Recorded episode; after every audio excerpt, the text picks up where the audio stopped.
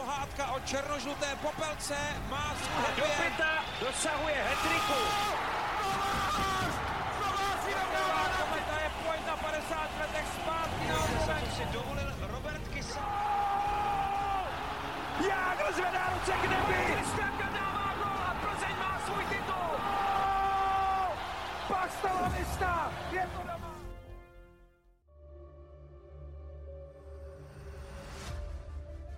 Vítáme vás u speciálního dílu podcastu Hokej bez červené, ve kterém se s šéf-komentátorem ČT Sport Robertem Zárobou věnujeme českému hokeji.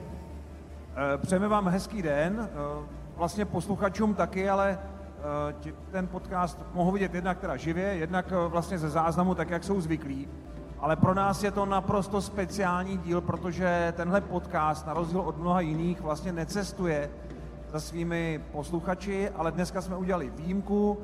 eh, Díky pozvání, které jsme dostali sem na IPH Cup do Ostravy, tak toho využíváme a pro nás je to speciální díl z mnoha důvodů, už protože to je vlastně takový před, nebo my říkáme skoro jubilejní díl, protože má číslo 99. Není to teda stovka, ten stý díl budeme natáčet v pondělí, klasicky ve studiu, ale 99 je vlastně v hokeji takové skoro posvátné číslo, v NHL je to číslo, které je vyřazené ze všech sad dresů v NHL, eh, všech klubů, takže, takže vlastně to je v pořádku, že my máme to jubileum a ten speciální díl poprvé někde jinde než ve studiu, že nese číslo 99. Takže děkujeme moc.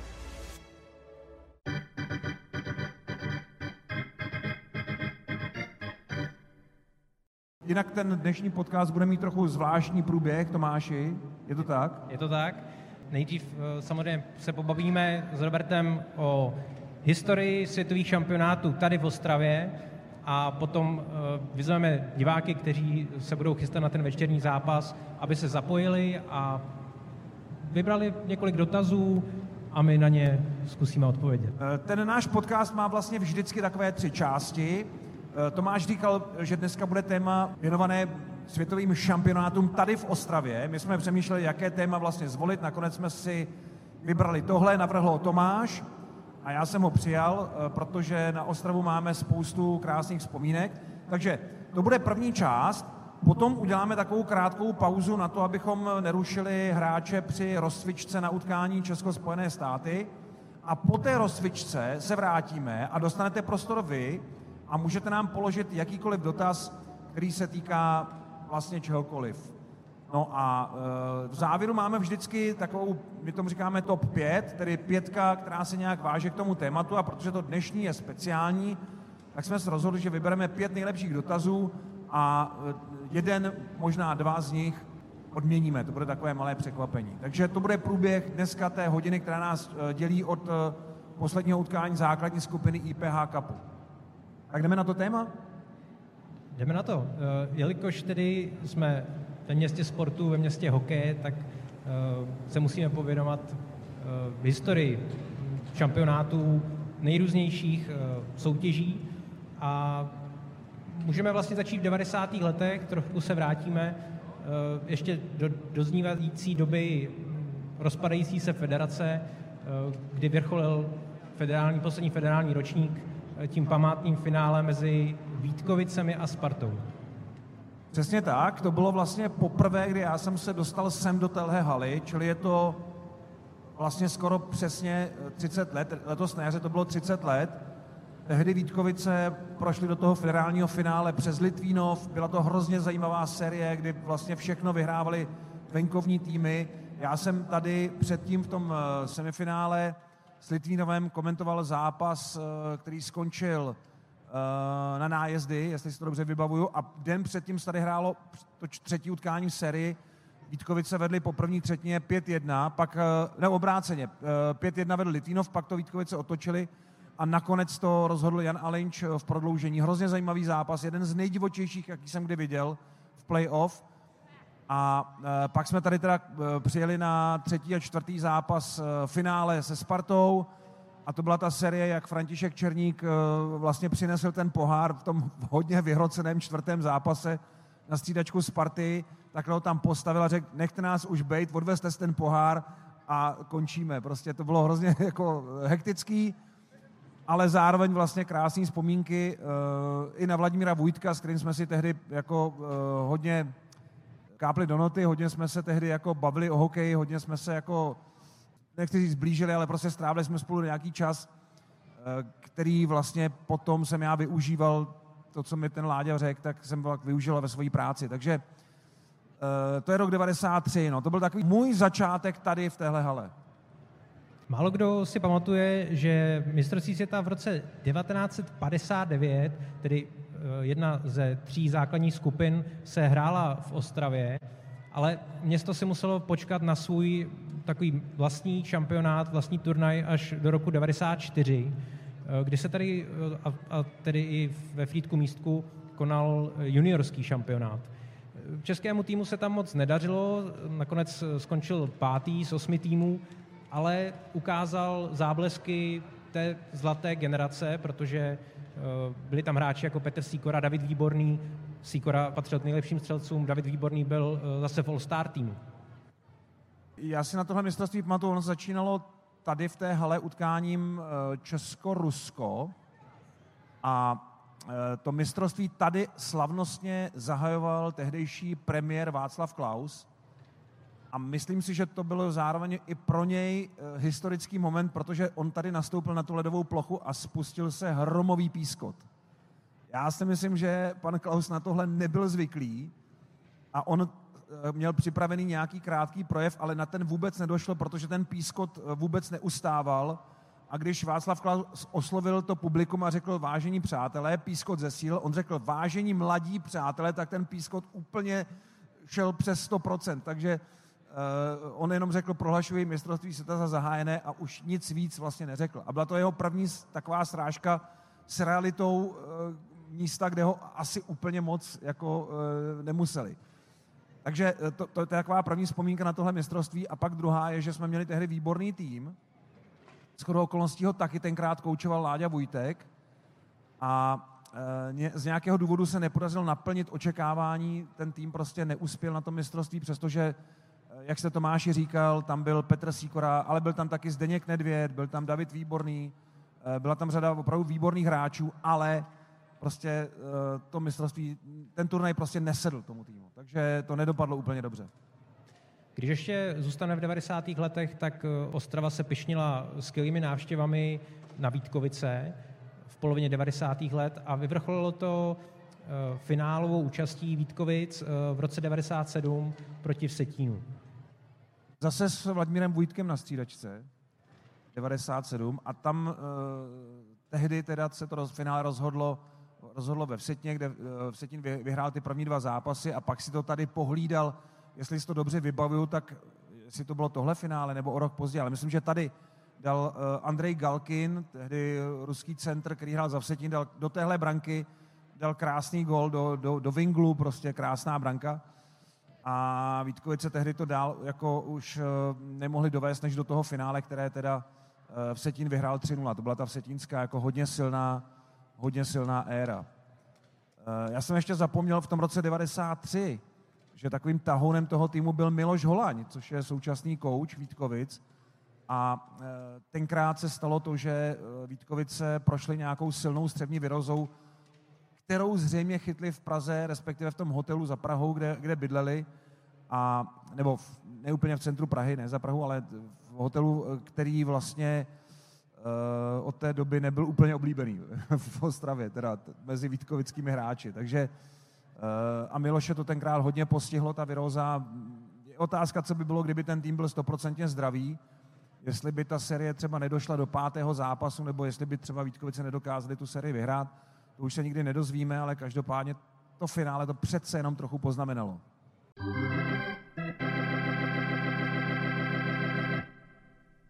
Když se posuneme do nového milénia, tak se musím zastavit v roce 2004, protože tady někde se začala budovat ta pověstná výrazná ostravská podpora z publika. Dá se říct, že tady to byl ten šampionát v Praze a v Ostravě, kdy se Ostrava nastartovala k těm eh, velkým diváckým návštěvám? Mm, já myslím, že eh, co se týče ligové návštěvnosti, že to přišlo trochu později, ale tady, eh, tady v Ostravě samozřejmě hodně pomohlo eh, nasazení slovenského týmu, který tak jako vytáhl tu návštěvnost na zápasy ve skupině opravdu hodně vysoko a pak tady taky hráli Rusové, to ještě třeba říct, že tady bylo hodně i ruských fanoušků.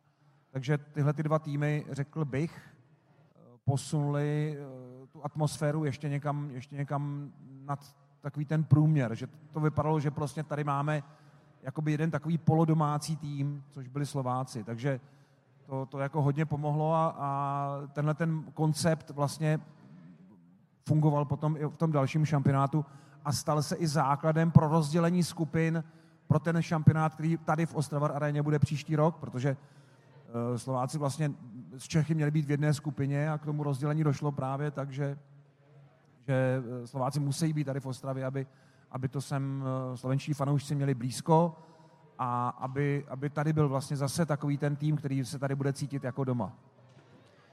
Šampionát 2015 byl v lesčem obdobný jako ten v roce 2004, ale co Ostravu skutečně pobláznilo a čím Ostrava skutečně pobláznila hokejový svět, tak to bylo to parahokejové šílenství před čtyřmi lety v roce 2019 kdy 20 zápasů navštívilo přes 64 tisíc diváků. Já si myslím, že tohle byl mezník eh, v tomhle sportu eh, a myslím si, že tahle ta obrovská vlna zájmu, na kterou parahokej předtím nebyl zvyklý, změnila i ten sport. A v tomhle teda patří Ostravě a jejímu publiku velká zásluha. Jednou se na to bude vzpomínat opravdu na to, že tohleto prostředí, tahle ta atmosféra, která tady byla na mistrovství světa 2019, eh, změnila parahokej. Eh, změnila možná i přístup hráčů, změnila celý systém parahokeje v Česku.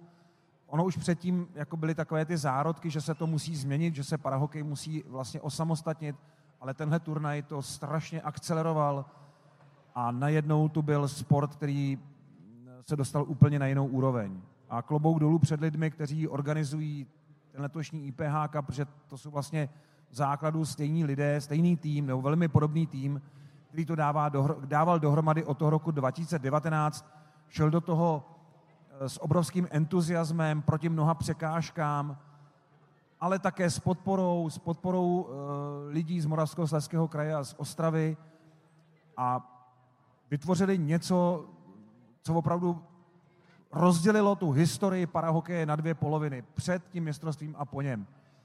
Protože od té doby eh, se Ostrava vlastně pišní jako ten, ten domov parahokeje, světového parahokeje. Tohle, tohle nezažil ten turnaj nikde jinde na světě, ani na paralympijských hrách. A zároveň to byla pobídka, pojďme ten parahokej dělat fakt na jiné úrovni než doteď, pojďme těm parahokejistům vytvořit podmínky, které by alespoň trochu připomínaly profesionální sport a pojďme ten parahokej zvednout na jinou úroveň. A v tomhletom novém období už žijeme čtyři roky a to, co vidíme i na tomhle turnaji a to, co vidíme na každém velkém turnaji v poslední době, jak český parahokej, kluci, kteří ho hrají, jak dostávají tenhle sport na jinou úroveň, to je všechno eh, způsobeno někde v tom zárodku roku 2019 a tom prvním šampionátu tady v Ostravě, který divácky atakoval prostě nejsledovanější události a e, donutil i lidi, kteří do té doby ten sport buď ignorovali, nebo ho prostě jenom tak jako přehlíželi, vzít parahokej jako vážně a, a uvědomit si, že to je sport, který sice vzešel z hokeje, ale teď už jde svou vlastní cestou, byť stále pod nějakou, nějakým hokejovým zastřešením, ale jde svou vlastní cestou a vytvořil se jako, nebo postavil se jako unikátní sport s unikátními dovednostmi a s výjimečnými hráči, za kterými jsou navíc velké lidské příběhy. Takže to všechno nastartoval ten rok 2019 tady v téhle hale, tady v Ostravě. Na tento šampionát úspěšně navázalo i juniorské mistrovství světa o půl roku později, na přelomu let 19 a 20. A když se podíváme trošku do budoucnosti, tak nás čeká ten seniorský šampionát už v květnu, zase v Praze a v Ostravě. A tady se nabízí, jestli se překoná ten divácký rekord z roku 2015, kdy dorazilo přes nějakých 740 tisíc diváků. 741 tisíc diváků. Já si myslím, že o tom se rozhoduje teď. Tam je důležité, aby diváci ten hok, na, na hokej na, na šampionátu chodili nejenom v Praze, v té velké hale, ale i tady v Ostravě, v té hale, která má tu kapacitu nižší, ale bez jejího příspěvku ten divácký rekord nebude možné překonat. Uh, vím, že ty ceny vstupenek, uh, zvlášť slovenským fanouškům, se zdali být trochu jako hodně vysoko, to je pravda, ale pořád si myslím, že to je jedna z nejdostupnějších vrcholných akcí na našem území, s tím, že ten šampionát bude zajímavý účastí hráčů. Já si myslím, že tím, jak eh, se pořád oddaluje to setkání best on best, eh, na olympijských hrách naposledy hráči NHL startovali v roce 2014, to bude 10 let vlastně příští rok. Světový pohár byl za tu dekádu jenom jeden v roce 2016, takže tahle generace hokejistů nemá to srovnání. A pokud existuje na světě nějaké místo, kam ti hráči rádi jezdí na světový šampionát, tak je to Česko, tak je to Praha a Ostrava. Takže eh, to samozřejmě, pokud eh, ty týmy přijedou v eh, nabitých soupiskách, tak to zvedne divácký zájem, zvedne to úroveň toho turnaje a tím pádem je šance na překonání toho rekordu. Ale jestli to tak dopadne nebo ne, uvidíme. Jestli ty pořadatelské týmy budou stejně šikovné jako v roce 2015. To bude taky hodně určovat ten výsledek. Já se podívám zase ještě dál do budoucnosti, protože jsem velice zvědavý na ženský šampionát. Ženský hokej zažívá také svůj boom, eh, nejenom tedy v Česku, ale i po celém světě. Eh, navíc vznikla v zámoří nová profesionální ženská soutěž, ženská liga. No a eh, Česko uspořádá v Dubnu v roce 2025 ženské mistrovství světa. Zatím tedy ještě neznáme pořadatele, konkrétní město, ale myslím si, že Ostrava je hodně vysoko v tom žebříčku potenciální. No, ale pozor, uh, to už bude mít svou halu postavenou Jihlava, s velmi slušnou kapacitou, moderní arénu. Nevím, jak na tom bude Brno. Myslím si, že Brno je ještě hotové tou dobou, no, mohli by to stihnout, pozor na to. Takže a Pardubice, tam, tam to může se spustit každým týdnem, ale vzhledem k tomu, že tam nebude nic tlačit, eh, protože Pardubice budou hrát eh, v té hale, kde jsou teď a staví novou, postavili by novou halu, takže tam nebude časový pres, což samozřejmě ale snižuje zase ten, ten efekt toho, jako musíme to stihnout do nějakého data. Uh, uvidíme, ale každopádně to bude větší konkurence arén v Česku, takže to nebude vůbec jednoduché, jako získat ten šampionát. Bude tady daleko větší jako boj i těch nových eventuálních pořadatelů získat tohle mistrovství světa. Ale mimochodem všimněte si, jak zrovna ty složky eh, Českého svazu ledního hokeje, které se musely nějak emancipovat, bojovat s překážkami, bojovat vlastně z velmi skromných podmínek, jak vlastně jsou sportovně nejúspěšnější. A to je ženský hokej a parahokej. Jo, na mistrovství světa vlastně naše medaile, dobře, měli jsme letos uh, konečně ten návrat na medailové pozice na mistrovství světa juniorů, a osmnáctka teď na Hlinka Grecky Cupu taky výborný výkon, takže vypadá to, že nastupují ročníky, které by mohly být zase konkurenceschopné. No ale momentálně ty medaile vlastně vozí týmy, které v minulosti byly mnohokrát jako přehlížené až jako vysmívané a teď najednou táhnou český hokej a to je ženská reprezentace a parahokejová reprezentace. Takže opravdu dobře, že jsme jako spojili tyhle dva efekty nebo tyhle dva proudy v českém hokeji, protože oni sílí a stále výrazně se hlásí o slovo, což je dobře.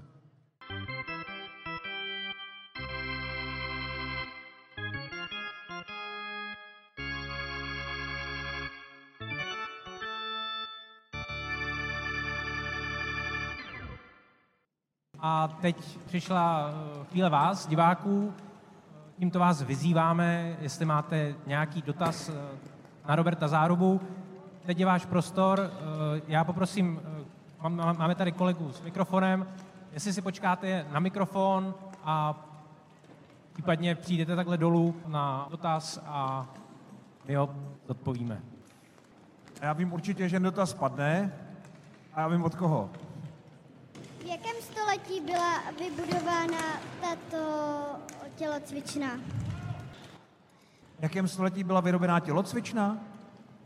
Jo, tahle hala. Aha, no v minulém.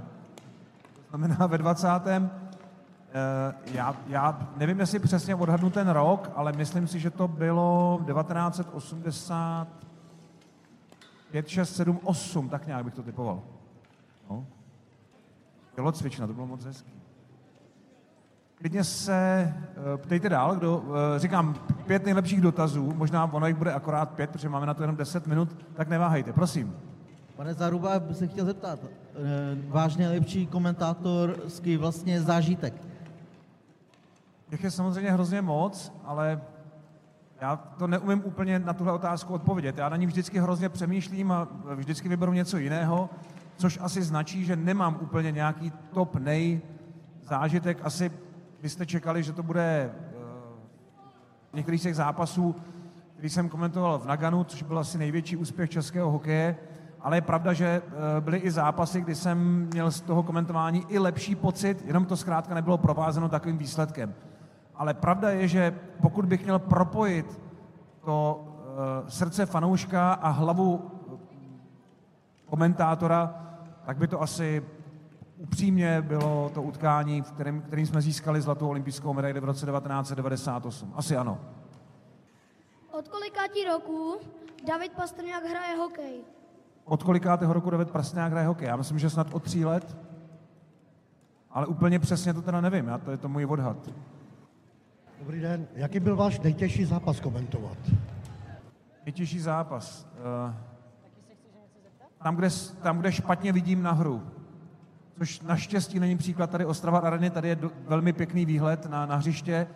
Nejhorší je, když vám něco brání v tom výhledu, nebo když tam je nějaká jiná věc, která vás vyrušuje. Uh, kdysi dávno ve sportovní hale, ještě v Praze, v té staré, uh, jsem zažil situaci, kdy mi jeden divák z nějakého důvodu Eh, tam, tam byla taková kabinka s otevřeným okýnkem, kterým já jsem teda jakoby se díval na hru komentoval jsem a ten divák se postavil přede mě a foukal mi to kous cigarety eh, jako rovnou do toho obličeje. To bylo fakt nepříjemný. Ale nevybavuju si nějaký jiný takový úplně zásadní moment.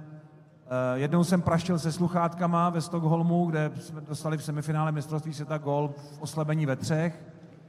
Tak jsem praštil sluchátkama a ty sluchátka šly na toho kolegu, který seděl pode mnou, byl to kolega, eh, hráli jsme s Finskem, byl to finský kolega, pak jsme se skamarádili a, a dopadlo to dobře, ale tak to byly takové dvě situace, které se mi vybaví asi jako první. No. Od kdy se tady hraje parahokej? Od kdy se hraje parahokej? Tady. Opravdu nevím přesně ty začátky, jestli bych trefil, ale počítám, že někdy od eh, poloviny 90. let. Jaký byl váš nejoblíbenější zápas, který jste kdy komentoval? Já jsem vždycky hrozně litoval, že jsem eh, nemohl komentovat některé zápasy, které jsem viděl jako kluk, když jsem byl zhruba ve vašem věku, eh, kdy mě bylo 5, 6, 7, 8, 10 let. A e, zpětně jsem si říkal, že to je škoda, že tenhle zápas jsem nekomentoval. A netušil jsem, že se mi to vlastně splní, protože já jsem se snažil, snažil spoustu těch zápasů eh, opakovat a ono v archivu České televize se jich moc nezachovalo, takže já jsem si dal za úkol je tam do toho archivu vrátit eh, pomocí různých jako výměn eh, s různými televizemi a po světě a taky s Toronskou Hockey Hall of Fame, tedy s hokejovou síní slávy. Jenomže k těm zápasům chyběl český komentář, ten původní originál se nezachoval, takže jsem některé z těch zápasů opravdu komentoval. Takže abych odpověděl na tvou otázku, tak asi nejvíc Eh, nej, nejzajímavější komentování pro mě bylo komentování kanadského poháru 1976, kdy tehdy mě bylo 9 let a ten zápas jsem komentoval o 30 let později vlastně právě do toho archivu Z, aby to mělo nějakou českou, mělo nějaký český komentář. Tak tady ten asi musím uvést jako, jako svůj uh, největší vlastně zážitek. Byť je to trošku takový retro. Kdo je oblíbený český parahokejista? Nejoblíbenější?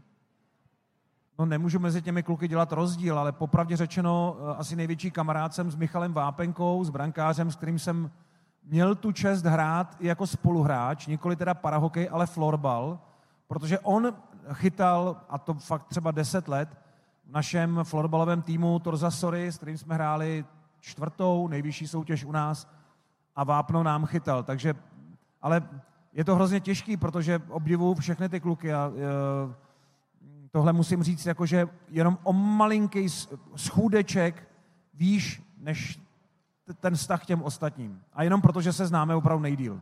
A máme narozeniny ve stejný den, ještě musím říct. Kluci, nevím, jestli úplně ale takticky odcházet, protože já mám pro ten nejlepší dotaz připravený takový malý dárek, no ale tak eh, to když tak potom dohledáme. Tak a jestli je to... Ne, ještě tady bude jeden dotaz, pozor. Od kolika roku hraje Jagr? Od kolika ro- roku hraje Jarmír Jágr? Já mám pocit, že od takových dvou let uh, o, něm, o něm se traduje spousta historek a já teda řeknu jednu, kde jeho maminka mi vyprávěla, jak on byl tak uh, silné dítě, že uh, někdy v 11 měsících se nejenom, že začal stavět, ale začal chodit, což je teda zvlášť u kluka dost nevýdaná věc. A ona ho ještě vozila v kočárku v té době, takže ona, aby jí neutekl, když šla nakupovat, tak ho musela přivazovat do toho kočárku a Jaromír Jágr tam byl, tam byl přivázaný, uh, aby, aby jí neutekl prostě v tomhle věku. No. Takže, takže opravdu uh, mi připadá, že krátce na to musel začít bruslit a hrát. No. Tak odhadoval bych to zase tak na tři, čtyři roky. Kdo myslíte, že vyhraje Extraligu? To je strašně daleko. Strašně daleko. Vůbec nemám odvahu typovat. Já to i nerad dělám, ale asi, uh, asi bych zase uh, se, si dal velký pozor, vím, že to tady asi možná někteří neradi uslyšíte, ale dal bych si velký pozor na Třinec, protože uh, tahle, no už zase, no, protože tenhle ten klub dokázal, že z jakékoliv pozice je schopný vyhrát. Letos to dokázal vlastně jako první v historii z předkola, tedy tou nejtěžší cestou a stejně ten čtvrtý titul v řadě uhrál. No. Tak uh, neříkám, že to vyhraju, ale dal bych si na ně rozhodně pozor. Ale jinak samozřejmě jsou tady ti největší favorité jinde, letos Pardubice a Sparta. Jak dlouho děláte komentátora? 32 let. Je to neuvěřitelný, ale teďka právě minulo to výročí 29. září 1990 jsem komentoval poprvé a nebyl to hokej, ale baseball, eh, který jsem komentoval vlastně minulý týden při mistrovství Evropy, které se hrálo i tady v Ostravě. A to byl poslední dotaz. A Tomáši, my musíme teďka vybrat ten nejlepší dotaz ze všech. Já vím, že nejtěžší vždycky je položit ten první dotaz, tak kdyby se mohla ještě přijít ta holčička v té fialové mikině, já bohužel si nepamatuju, jak se jmenuje, tak eh, dostane, dostane malý, malý dárek, protože položila ten úplně první dotaz. Já se rozhlídnu, jestli ji někde neuvidím, ale já ji teďka zrovna nevi... Už ji vidím, už ji vidím, už běží. Je to první dárek, který dáváme v historii našeho podcastu a je to unikátní puk Bully Hokej živě, eh, který je vyrobený v limitované edici a nemá ho jen tak někdo ve sbírce, ale ty ho budeš mít, protože jsi měla tu odvahu. A vlastně ještě než to začalo, tak se přišla zeptat, kdy budou ty dotazy. A položila si moc hezkou otázku. Tak tady ho máš a moc děkuju. Gratuluju. A to je z dnešního podcastu všechno. Eh, Moc krát děkujeme a užijte si večerní zápas. Děkujeme vám moc, že jste byli uh, hrozně milé publikum našeho 99. podcastu Hokej bez červené. My vám ho zase příště nabídneme v klasické podobě a najdete v něm všechno, co se do našeho vysílání buď nehodilo, anebo nevešlo.